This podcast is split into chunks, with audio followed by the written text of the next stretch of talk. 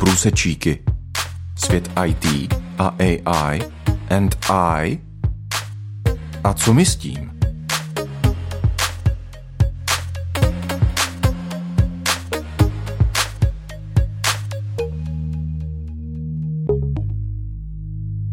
Na Rádiu sedm začíná pořad Průsečíky, u kterého vás vítá Petr Matoušek. Průsečíky jsou z matematického hlediska body, které tvoří průnik třeba dvou přímek. Průsečíky na Rádiu sedm jsou také o průniku. Průniku dvou světů, moderního světa, umělé inteligence a světa biblické víry. Může nám připadat, že průnik těchto světů je prázdný a že moderní technologie jsou nahony vzdálené křesťanské víře a tomu, co učí písmo. Pokud nás ale pravidelně posloucháte, tak víte, že tam můžeme najít spoustu míst, kde se tyto dva světy překrývají. Tématem dnešních průsečíků jsou volby. Nedávno proběhly parlamentní volby na Slovensku, kde atmosféra před volbami byla velice vypjatá. Příští rok budou prezidentské volby v Rusku, tam asi žádné překvapení neočekáváme. A v listopadu příštího roku budou Američané volit svého prezidenta. Minulá volba byla velice vyostřená a zdá se, že ani ten další rok nebude klidnější. Náš pořad ale není o sociologii, předvolebních průzkumech nebo hodnocení kandidátů. My si budeme povídat, jak umělá inteligence ovlivňuje volby, možná by bylo lepší říci ovlivňuje voliče. Dnešním tématem nás bude opět provázet náš pravidelný host Marián Možucha, kterého vítám ve studiu. Ďakujem, Peťo, a takisto vítam našich poslucháčov. Využiju, Marián, toho, že jsi zo Slovenska. Jak ty prožíval si předvolební boj na Slovensku a věci, které kolem toho se nesly z různých médií? Tak ja som možno také unikum, výnimočné, pretože ja som tomu nevenoval pozornosť. Pre mňa voľby na tejto parlamentnej úrovni sú viac menej také velikánske divadlo, ktoré sa opakuje každé štyri roky. Neznamená to, že by som nemal záujem o to, čo bude nasledovať potom, ale pravdu povediac, mne osobne sa zdá, že vlastne veľa vecí sa nezmení. Zmení sa možno nejaké geopolitické smerovanie a z toho dlhodobejšieho hľadiska to môže mať nejaké vážnejšie následky, ale o tie ďalšie štyri roky to môže byť zase úplne iné. To je jedna vec. A druhá vec, veľmi veľa vecí, ktoré sú napísané pred voľbami alebo povedia sa v tých televíznych debatách alebo na internete, tak v konečnom dôsledku musia byť preverené realitou. A tá realita môže byť o tom, že rozpočet to nedovolí, prípadne niekto vytriezvie alebo prestane konečne sľubovať a začne nejakým spôsobom pracovať alebo byť aktívny a naraz zistí, že to, čo sľuboval, to, čo si aj možno z celého srdca myslel, že to tak bude, tak nakoniec bolo úplne inak. Takže osobne si myslím, že parlamentné voľby ako také neovplyvní až tak veľmi bežný slovenský život. Neovplyvní až tak veľmi ekonomiku. Môže niektoré veci ovplyvniť tak nepriamo, samozrejme. Niektorí ľudia hovoria v momente, keď tento a tento kandidát vyhrá voľby alebo prvé nejaké zásahy do ekonomiky nastanú, tak okamžite odchádzam, balím kufre a tak ďalej. Takéto niečo u mňa nehrozí. Ale rozumiem tomu, že žijeme vo svete, ktorý doslova je týmto pohltený. Ale priznám sa, keď som ešte študoval na vysokej škole, presne takto isto reagovali všetci ľudia, keď boli majstrovstvá sveta v hokeji. V tom momente všetci boli ako keby v napätí a keď niekto nerozprával o hokeji, tak to, to doslova preklínali očami. Tak to som zažil na internáte a mal som naozaj veľmi zlú skúsenosť a veľmi zlé vzťahy práve s mojimi spolubývajúcimi vtedy, keď som jednoducho sa chcel venovať učeniu a nie pozerať spolu s nimi hokej. Takže beriem to naozaj v tomto ohľade tak, s takým odstupom. Tak neviem, či som ti zodpovedal túto otázku, ale asi si porozumel, že nie je to pre mňa až také veľmi dôležité. Dobře, Marián. Určitě ti rozumím a nebudu se dál vyptávat. Některé postoje máme podobné. Nicméně podívejme se na volby z pohledu dnešního tématu, to znamená volby a umělá inteligence. Volby či předvolební kampaň jsou zejména o přesvědčování voličů, že tam moje strana nebo můj kandidát jsou ti nejlepší. A jak víme, tak se proto používají různé marketingové strategie, koneckonců jde o to něco nebo někoho prodat, nebo třeba psychologické postupy, jak někoho přesvědčit. A teď se dostáváme k tomu, o čem se vlastně dneska budeme hlavně bavit. Jakou úlohu v tomto procesu hraje umělá inteligence? Umelá inteligencia je doslova ako keby stvorená práve na takýto zložitý sociologický jav, ale zároveň aj vlastne ekonomický jav, ako sú voľby, pretože človek sa rozhoduje.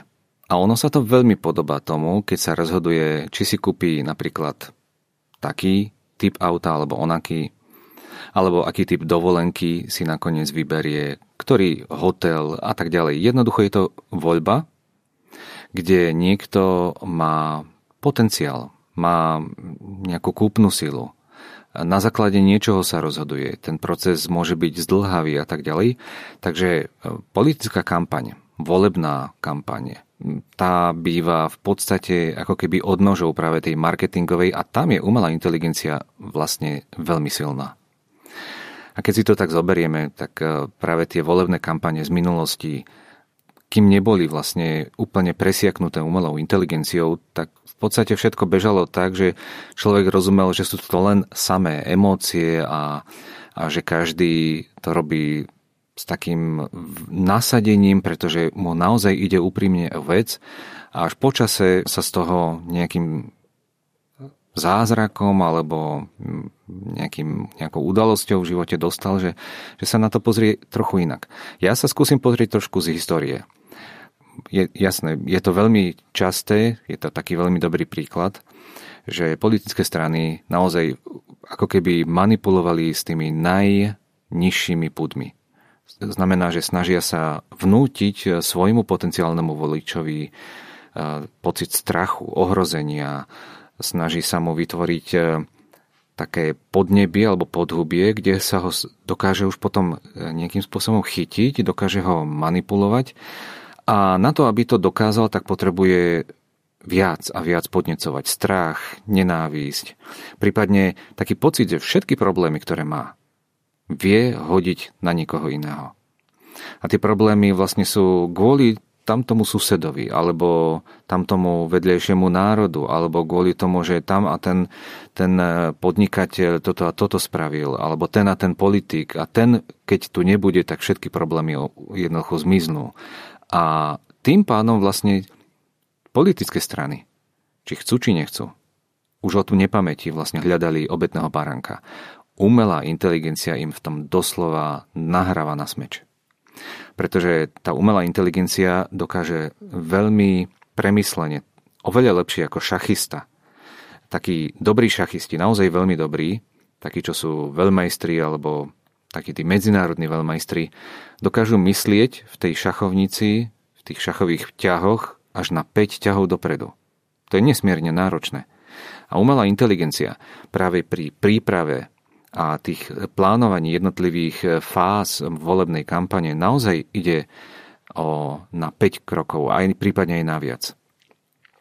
V súčasnosti práve kvôli tomu, že tá generatívna umelá inteligencia je naozaj vyspelá, tak ju používajú politické strany na vytvorenie svojho politického programu, na plánovanie jednotlivých tých stretnutí s občanmi, na e-mailovú komunikáciu, kedy vyvolať nejaký konflikt, ako sa zachovať, keď tá konkurenčná politická strana takto a takto niečo napíše a tak ďalej. Toto nie sú úplne nové veci, ale v súčasnosti, v tomto roku vlastne, sa používajú v nes- nekonečne väčšej miere. To, čo kedysi bolo skôr dielo psychológov a tzv. Marketingových mágov, dnes zvládne jeden bežný produkt umelej inteligencie za neviem koľko, možno desať, možno dvadsať dolárov alebo dvadsať euro. Takže pre mnohých politikov je toto veľmi lákavé, že si vlastne vytvoriť celú kampaň, či osobnú, alebo skupinovú, alebo celej strany, na základe toho, čo im povie umelá inteligencia. Vlastne tá umelá inteligencia, hoci ona má nejaké etické zábrany, k niečomu sa nechce vyjadriť, niečo, k niečomu sa vyjadriť tak veľmi diplomaticky, ale dá sa ju rôznymi technikami v podstate oklamať a ona naozaj dá aj veľmi zákerný spôsob vedenia politickej kampane.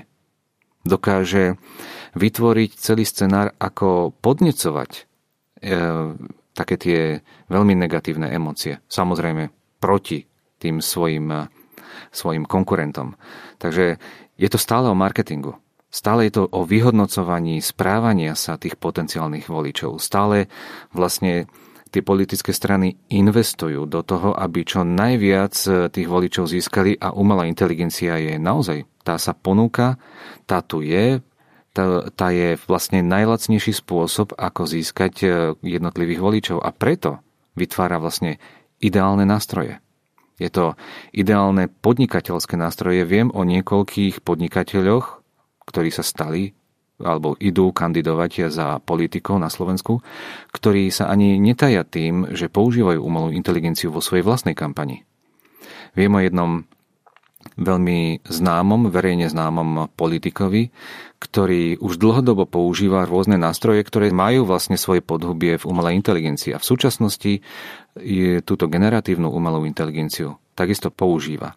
No a na tej štátnej úrovni vidíme to, že napríklad Rusko v oveľa väčšej miere používa také tie konšpiračné teórie, dezinformácie na základe nástrojov umelej inteligencie a častokrát je to koordinované práve s politickými kampaňami a preto napríklad veľmi pozitívne sa vyjadrujú k niektorým stranám a veľmi negatívne k iným stranám. Tým vlastne ako keby formujú mienku tých, ktorí sú naklonení ich smerom.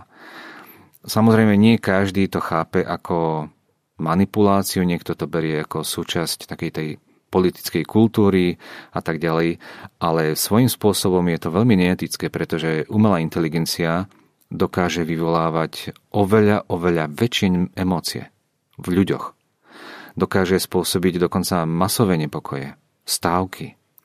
Dokáže, samozrejme nie len na základe nejakého textu, ale to je viacero metód a technik, ktoré sa spoja dohromady, kde tá umelá inteligencia v podstate je takým orchestrátorom, dokáže naozaj vykonávať veľmi škaredú, veľmi takú špinavú prácu. V Spojených štátoch napríklad takmer na bežiacom páse odhaľujú ďalšie a ďalšie siete falošných účtov, ktoré tu dlhodobo boli na rôznych sociálnych sieťach, ktoré veľmi horlivo propagujú niektoré myšlienky, ktoré potom zase ďalšia sieť zopakuje iným spôsobom a podá tomu takú vyššiu autenticitu.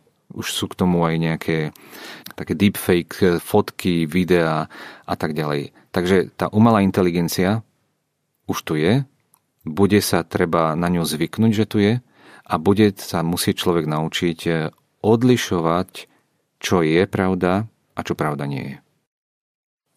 V dnešních průsečících se bavíme o tom, jak se umělá inteligence používá při volbách v předvolební kampani. Jednou z takových hlavních zbraní předvolební kampaně je často šíření polopravd nebo přímo lží, které se tváří jako pravda. A ty jsi říkal, že i umělá inteligence se na tomto podílí. Jak se dá zabránit takovým manipulacím? No, toto je otázka pravdepodobne, ktorú nevieme zodpovedať dnes.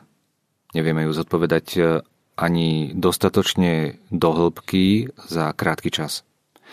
Existuje viacero techník na to, ale jedna z nich je založená na tom, že každý musí začať od seba.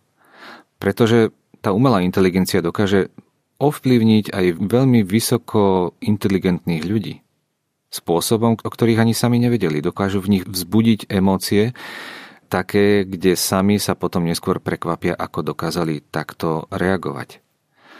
Umelá inteligencia dokáže napríklad oklamať vysoko inteligentného experta v oblasti bezpečnosti, aby poslal peniaze úplne neznámemu človeku, pretože mu uveril. Môže umelá inteligencia spôsobiť, že ľudia prestanú rozlišovať, čo je pravda a čo nie. A prestanú veriť všetkému. A to je častokrát práve účelom takých tých veľkých volebných kampaní, ktoré majú častokrát presah niekoľko rokov, kde sa vytvára vlastne celá sieť, taká pavučina lží, polopravd, očierňovaní, rôznych takých podsúvnych mýtov a tak ďalej. A to všetko kvôli tomu, aby ľudí zneistili, potom naklonili na svoju stranu, prípadne tých, ktorí sa nechcú nejakým spôsobom tomu poddať, aby ich znechutili a prestali byť aktívni a tak ďalej.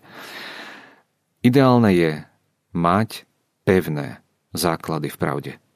Ale na druhej strane treba priznať, že toto je veľmi, veľmi dôležité, no častokrát je to aj veľmi ťažké. Nie každý chce byť v pravde. Tak sa aj hovorí, že svet chce byť klamaný, nechce byť znepokojovaný pravdou. Niektorí ani len netušia, že v akom omyle mnoho rokov napríklad žili. Či sa to týka ich najbližších ľudí, alebo sa to týka ich zamestnávateľa a tak ďalej. Takže je dôležité naozaj si urobiť taký audit vo svojom živote. S kým sa stretávame? Na akú tému sa rozprávame? O čom sa bavíme v telefóne? Alebo osobne, keď sa rozprávame? Aké správy čítame? A niekedy aj je dobré sa pozrieť, nad čím sa vlastne smejeme. Pretože, a toto je veľmi dôležité, v momente, ak sa toto deje v digitálnom priestore, umelá inteligencia toto všetko dokáže spárovať, a to myslím teda fakty, to, na čo reagujeme, to všetko začne spárovať s našimi emóciami. A potom vlastne takýmto spôsobom nám začne podsúvať také emočne ladené manipulatívne texty. V tom momente ľudia sú náchylní na to odložiť aj pravdu, pretože jednoducho tie emócie ich dostanú. Ľudia častokrát nebudú rozmýšľať kriticky, racionálne, ale na základe toho, na čo alebo k čomu sa vlastne nejakým spôsobom naklonia emočne. Pred niekoľkými mesiacmi predstavitelia firmy Google sami od seba, pravdepodobne ale pod tlakom okolností, vyhlásili, že volebná kampaň, ktorá sa už rozbehla v Spojených štátoch, už začala byť natoľko chaotická, že prijali rozhodnutie, že budú sami proaktívne pečiatkovať aj maily, aj videá, aj fotky takou nejakou špeciálnou vodotlačou alebo nejakou ďalšou pečiatkou, ktoré budú označovať, čo je pravdivé a čo bolo vygenerované umelou inteligenciou. Zdá sa to byť dobrý nápad, ale priznám sa, že neviem, akým spôsobom sa to dá urobiť masovo. To znamená za každým. Keď sa pozrieme na voľby v Spojených štátoch, je to, je to jeden obrovitánsky chaos, kde aj veľmi dobrí ľudia sú argumentačne úplne na odlišných stranách a dokážu sa až do krvi pohádať. Dokážu doslova ako keby bojovať za ten svoj názor aj za cenu nejakých kompromisov. Umelá inteligencia im v tom častokrát pomáha. V Európe vidíme napríklad niektoré politické strany, ktoré vznikli tak, že do svojho programu si napísali, že všetko, čo robia, budú robiť pomocou umelej inteligencie. Celý ich program je oficiálne napísaný umelou inteligenciou. Keď sa raz dostanú do parlamentu, tak chcú všetko robiť tak, že si nechajú vlastne radiť umelou inteligenciou. Ale toto už beriem skôr ako taký extrém. Pre nás je veľmi dôležité naozaj v tej pravde žiť. Pretože, tak ako je napísané v Božom slove, spoznáte pravdu a pravda vás vyslobodí. Pretože ak my sa odkloníme od pravdy alebo sa necháme presvedčovať čímkoľvek, tak v tom momente sme ochotní uveriť všetkému, pretože sa nám to bude páčiť. Pretože sa my k tomu rozhodneme. Pretože tomu sa rozhodneme veriť. Netreba mať veľké očakávania, že umelá inteligencia, tá dobrá, že stihne overovať všetko za nás. Veľmi veľa vecí jednoducho pretečie cez rôzne kanály. Vidíme to aj na sociálnych sieťach. Napríklad prednedávnom sa prijali veľmi dôležité zákony na ochranu ctí, na ochranu verejných činiteľov, na zabránenie nejakých dezinformácií a tak ďalej. Hovorím o americkej sfére. A napriek tomu, napríklad na sociálnej sieti X, bývalý Twitter, je úplne bežné, že v záujme tzv. Pravdy alebo tzv. Absolútnej pravdy tam môže šíriť akékoľvek názory hoci kto, hoci akým spôsobom.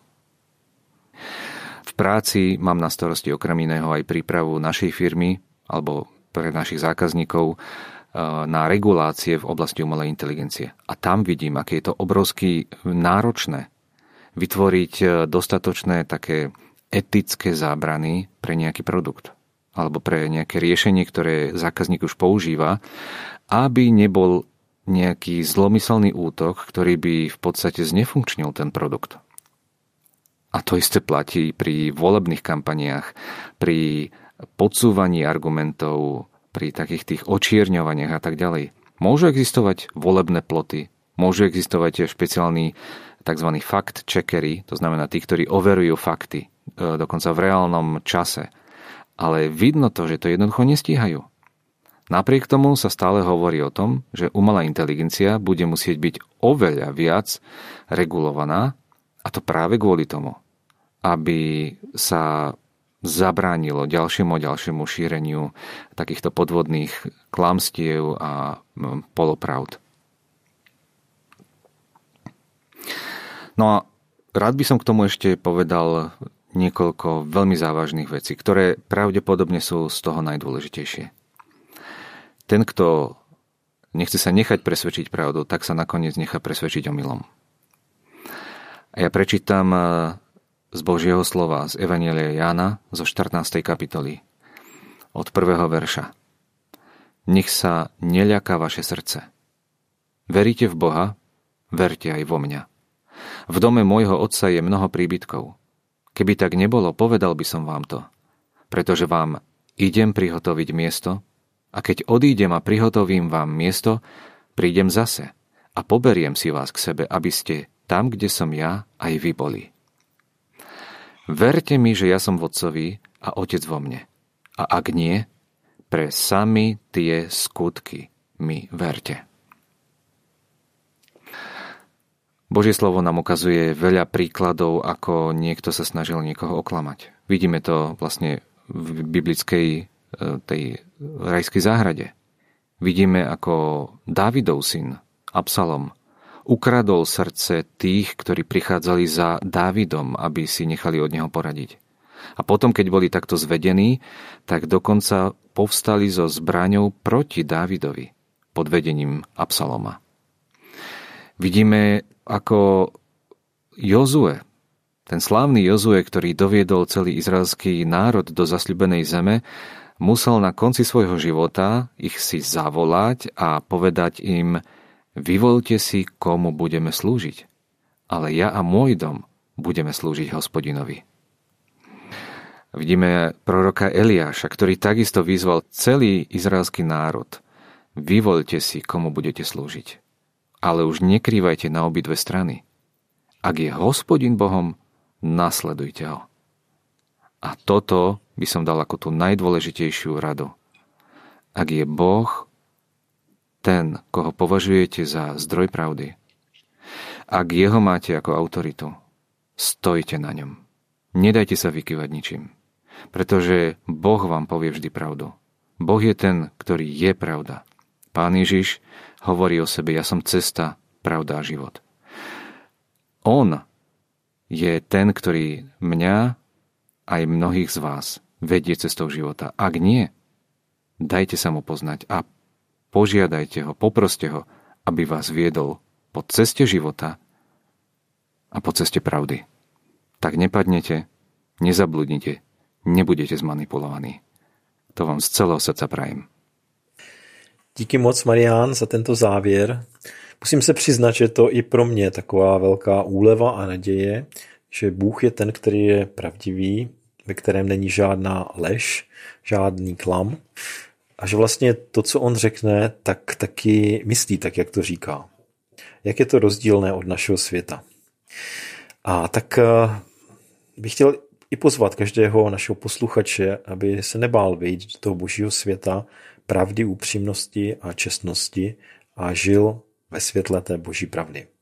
Tímto přáním se s vámi loučíme od mikrofonu a přejeme vám boží pokoj do vašich domovů. Naschledanou. Do vidění.